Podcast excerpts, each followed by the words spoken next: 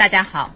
欢迎大家参加新乐图武志红微课堂。愿你拥有被爱照亮的生命。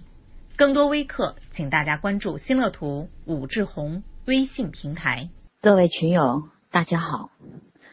我是梁红，目前呢在广州市武志红心理工作室工作，是一名心理咨询师。今年四十八岁，已婚，有一个儿子，今年二十一岁。今天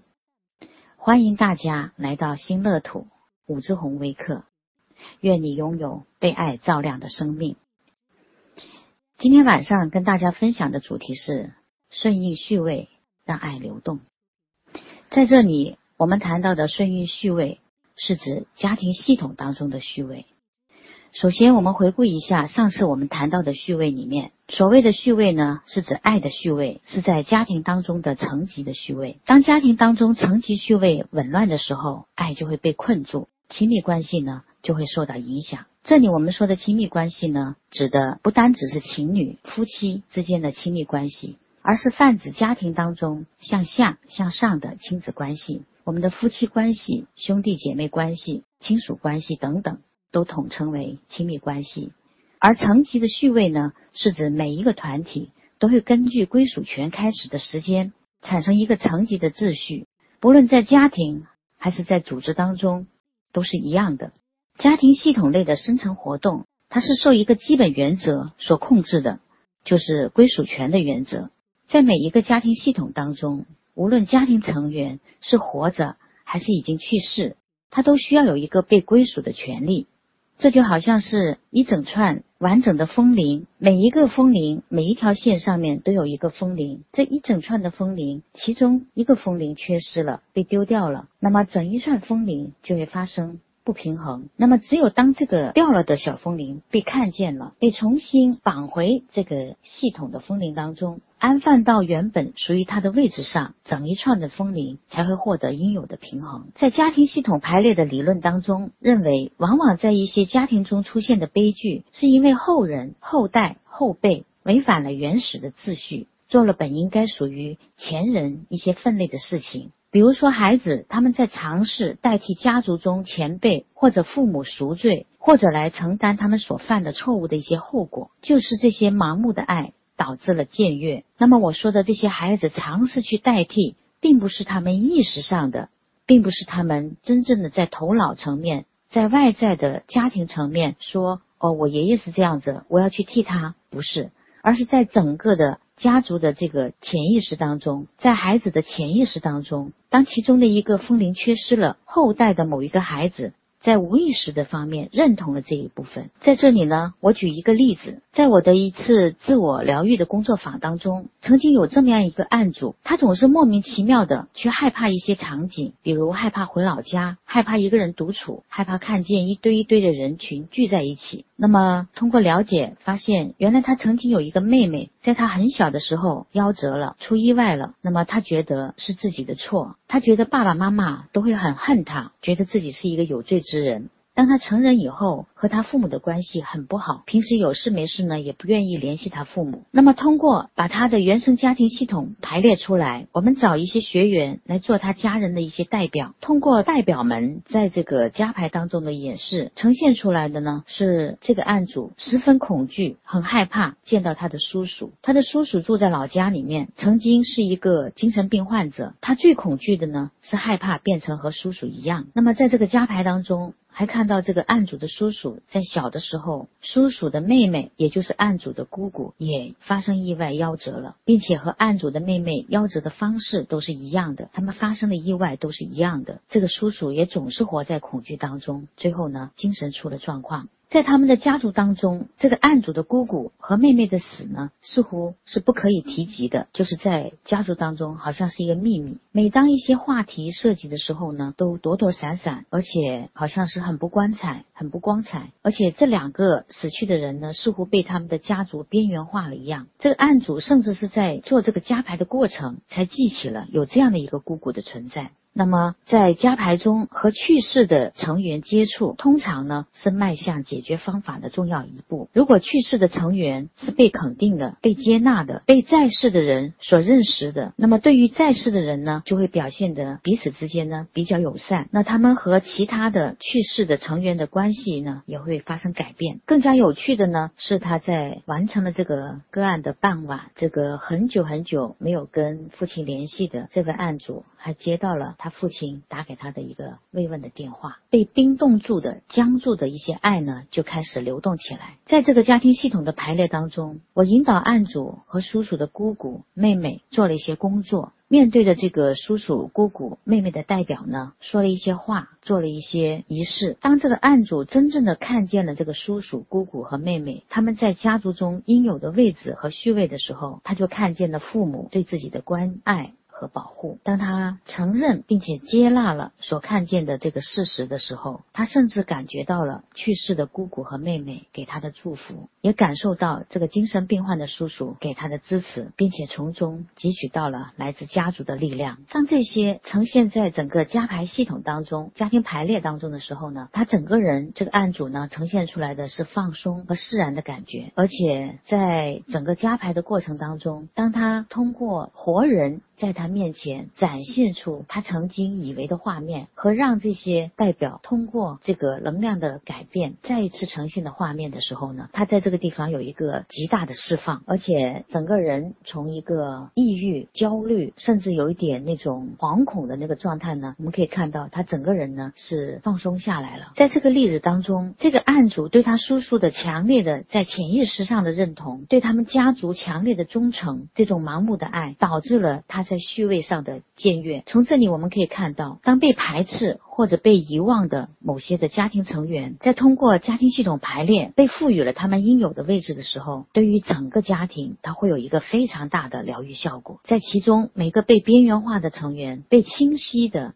承认了应有的位置、地位和序位，在这里呢，他们感受到了来自这个家庭、家族和这个当事人、这个案主的这个接纳和认可，在这样的一个系统里面，他感觉到了这种归属感，那么爱就开始在这里流动起来。刚才我说的这个案例呢，是发生在我的呃一次加排、一次自我疗愈的这个工作坊里面。呃，这样子的案例呢，其实在这个家庭系统排列里面呢。经常会出现。那么，在德国亨利老师、亨利博亚老师的家牌中呢，也经常会出现同样的这种案例。那我们做的呢，都是让案主顺应回到他们在家族里面的序位，看见这些盲目的爱带给他们的蒙蔽。这种蒙蔽呢，让他们看不到爱的存在，看不到爱在他们的系统当中的流动。那么，通过这个加牌呢，可以让他这个遮蔽住的，曾经在他的头脑当中封闭了很多年的这种感觉，慢慢的产生转化，就好像拨开迷。迷雾，让他们回归到爱的航道上来的这种感觉。在上一个微课当中，我们谈到过，爱在哪里呢？爱在关系当中，在一个家庭关系当中，当家庭成员的序位是正确的时候，爱就会被看见。那么，当关系中这种序位缺失，和错位就会影响到爱的流动，就好像一整串的风铃啊，我特别喜欢用风铃做比喻。如果这一整串的风铃本来是一根线一根风铃，然后齐齐整整的，那么风一吹来，它就发出悦耳的声音。但是如果这一串风铃其中的一些丢失了，有一些呢上下左右的缠绕在一起，纠缠不清，那么当风一吹过来的时候，很可能呢发出的是很杂乱的响声，或者是不协调的声音，甚至有一些风铃呢被缠绕、被纠。结的紧的话呢，很可能呢还发不出声音来。所以呢，我们接下来看看，那我们在家庭系统当中，我们要遵循哪一些序位，我们要顺应哪一些序位，就可以让我们在家庭的系统当中真的能够感觉到不一样呢？那么在家庭系统当中，有一些序位呢是需要被看见和遵循的，有一些内在的。在家庭系统当中内在的。一些基本法则。首先，第一个就是先到的。人具有优先权。这个先到的。人呢，就是。比如说，夫妻的关系它是先到的，先有夫妻的关系，才有孩子，才有亲子关系的。那么第一条的这个基本法则就是，先到的人具有优先优先权，夫妻关系优先于亲子关系。在一个家庭当中，一个男人一个女人组建了家庭，然后才有孩子，这个序位呢是一定的，它就好像一个倒三角，父亲母亲在上面，孩子在下面。这就是刚才我在测试的时候不小心发漏的那一张图图片，我现在发给大家。从这个图片当中，我们可以看到，它是一个倒三角的关系，父亲母亲在上面，孩子在下面。很多时候呢，在这个系统内的这基本原则呢，就是父亲母亲先有，才有孩子。那么很明显的就是夫妻之间的关系呢，是优先于亲子关系的，大于亲子关系的。只是在我们中国，很多的家庭都是当孩子出生以后，很多时候这个家庭的重心呢就会发生偏离。大部分的妻子呢，夫妻呢都会以孩子为重，在这里忽略了夫妻关系优于亲子关系这样的一个序位。当这个序位被破坏以后，倒三角就变成了正三角的关系。当这个倒三角成立的时候，父亲母亲就变成了下面，孩子就变成了上面。这个时候，在能量上，孩子就会感觉到似乎自己比父母大，他的潜意识就会认为。自己可以去代替父母，或者去教训父母。那么，甚至很多方面呢，他会都觉得父母比不上自己，对父母母呢，凭空就有了一份傲慢和瞧不起。一些隔代的抚养呢，也会直接呈现出这些状态，就是被爷爷奶奶养大的孩子，他们的能量等级感觉呢，就像是和父母同辈一样，在能量上，他们会觉得和父母就像兄弟姐妹。甚至很多的孩子会很能够从无意识上、潜意识，很多的孩子会从无意识。上从潜意识当中感受到这股能量，他会觉得我是大的，父母是小的，这样子很可能呢就会出现成人以后经常的会去教训父母，在这个地方颠倒了这个层级的序位。在这里呢，关于这个倒三角，我还要叙述关于这个爱的能量是怎么流动的。在这个三角当中，作为父亲，如果他有百分之一百的爱的话，他百分之五十。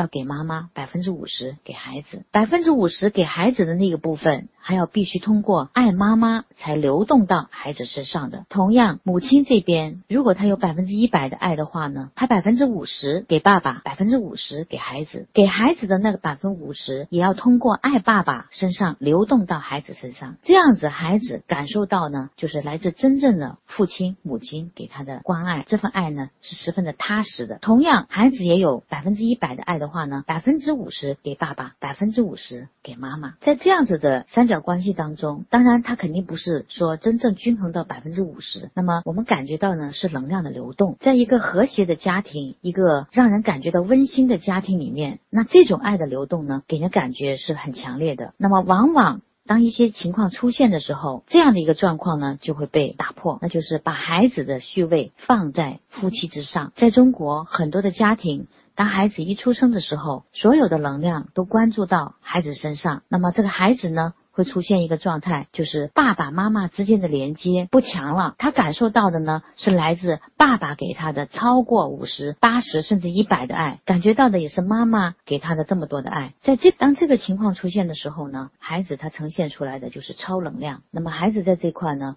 小时候还可可能呃，比如说溺爱到无法无天呐之类，但是长大了以后，成人了以后，很明显的，他对父母的那个尊重度就会下降，因为他感觉到的是超强的能量。那么在这个地方出现了什么导致这个情况呢？除了把他的位置放重放大。还有一个很明显的，就是夫妻之间的能量不流动了。爸爸爱孩子的那个百分之五十，要通过爱妈妈来传递到孩子身上。如果这个孩子两个人，甚至一家人。把孩子的能量放得太高，关注度太强，那么彼此之间的关注度就会减弱。这种减弱呢，就会导致夫妻之间的能量减弱。当夫妻之间的爱这种能量减弱的时候，因为所有的重心都放在了这个孩子身上，那么父亲自然是感觉不到来自母亲对他的关爱，或者是感觉到那种关爱变淡漠、淡漠了、减弱了。同样，当父亲把很多的爱关注到孩子身上的时候，母亲同样感觉不到了曾经两。人相爱时获取的那种能量。那么这样子就把各自的能量转移到孩子身上，夫妻之间的那个爱越来越淡漠，甚至出现隔绝、冷漠的时候，这个爱就完全从两个方向传递到了孩子身上，孩子身上有了超过他应该有的百分之一百的爱，很可能去到百分之一百五十甚至两百。这个时候呢，家庭系统就一定会出问题。刚才我们说的这个三角关系呢，是在这个序位呢是在家庭内部里面出现的。当这个能量的流动，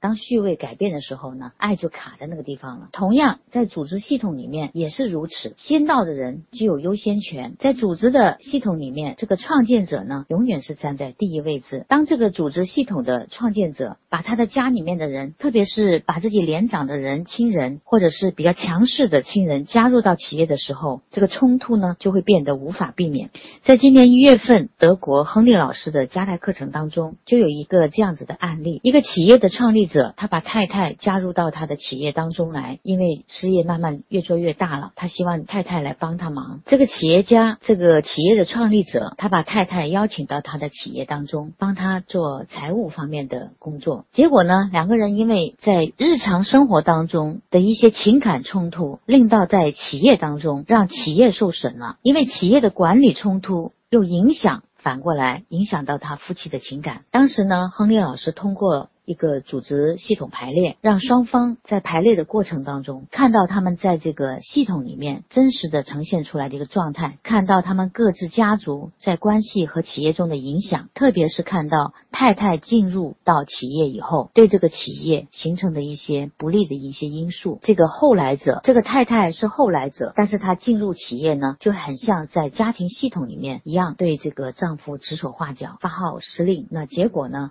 呈现出来呢？就是到最后，企业一团糟，夫妻关系一团糟。最后呢，在这个家庭，在这个组织系统排列当中，亨利老师最后给了一个很有趣的一个建议。他建议，呃，对方各买两顶不同颜色的帽子，就比如说一顶红色，一顶黄色。那么回到家的时候呢，他们就戴上红色的帽子；回到办公室呢，就戴上黄色的帽子。这样一来呢，把这个序位和界限。分得清清楚楚，那整个状态呢就开始改变了。这个这个呢就是系统内部的层级序位。第二个我们要遵循的原则序位呢，就是系统与系统之间的序位。在家庭关系当中，新的关系系统呢比老的系统呢要优先。在家庭系统当中，很明显的就是核心家庭比原生家庭要具有优优先权。核心家庭指的就是夫妻和孩子组成的。新的家庭，原生家庭呢，就是指自己和父母兄弟的家庭。在我们中国传统的家庭当中呢，在这一点呢，经常会出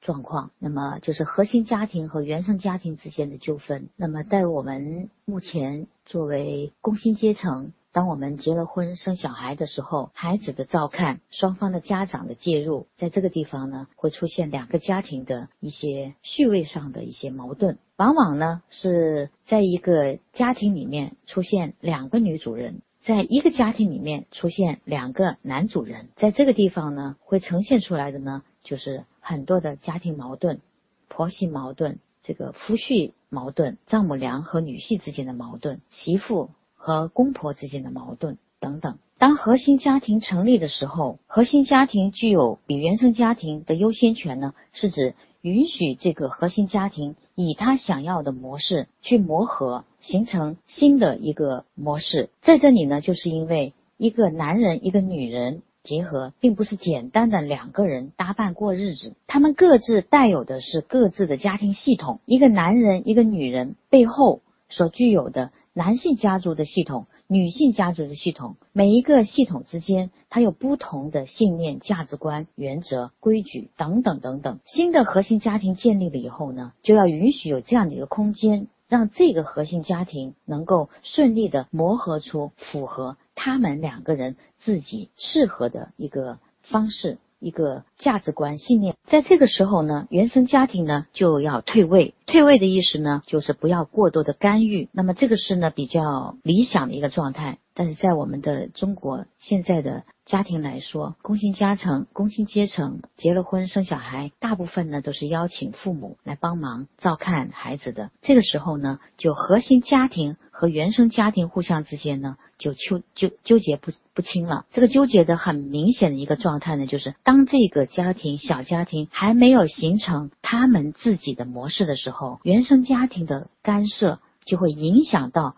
这个小家庭的系统，这个影响呢可大可小。如果原生家庭的父母是比较开明的、比较包容的，小的核心家庭呢就会顺利的过渡的比较好。小的核心家庭有一个女主人，原生家庭也有一个女主人。一般来说，当公公婆婆进入到这个核心家庭的时候，作为核心家庭的女主人是邀请老人家过来帮忙。那么这个邀请呢是带有一个主人。性质的，这里就是一个序位。作为公公婆婆、岳父岳母过来这个核心家庭，它主要是支持和帮助、配合这个核心家庭形成他们新有的模式的。所以在这个地方呢，很多时候呢，在中国的传统，公公婆婆和这个公婆和岳父岳母干涉到这个核心家庭的呢状况比比皆是。很多时候，这个小的核心家庭还没有形成一定的模式，就被各自的原生家庭给干预。进来了，那么这个时候呢，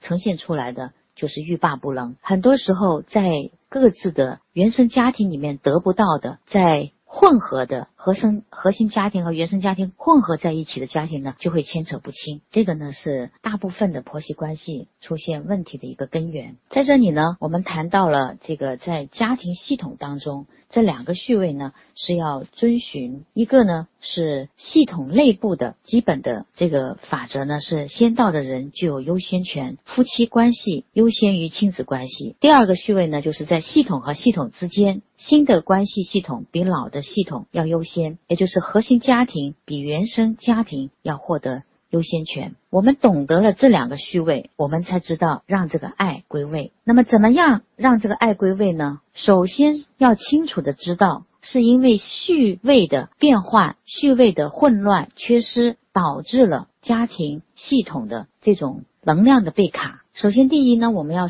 首先在第一呢，我们要学会知道有这个序位的概念，知道了解这个爱的序位的原则，清晰的知道有这个序位的存在，并且尊重这种序位的力量。然后呢，承认和服从自己的父母，他们是大的，我们是小的。当我们明白父母他们都是希望让我们的孩子，让我们这些孩子是幸福和美满的时候，我们不需要去主动的替代父母的期待。当我们自己活出我们自己想要的状态，活出我们的幸福快乐的生活的时候，我们自然的就能够解开我们身上的牵连，去摆脱这些盲目的爱，摆脱这些盲目的认可、盲目的认同这些负面的影响。当我们明白到，如果我们自己在生活中取得成功，就等于实现了父母他们心中的愿望的时候，我们学会这种成熟的爱，我们放弃那种幼稚、盲目的爱，学会像成人。那样去爱，从家庭的这个牵连中去释放自己，不去重复那些有害的事情。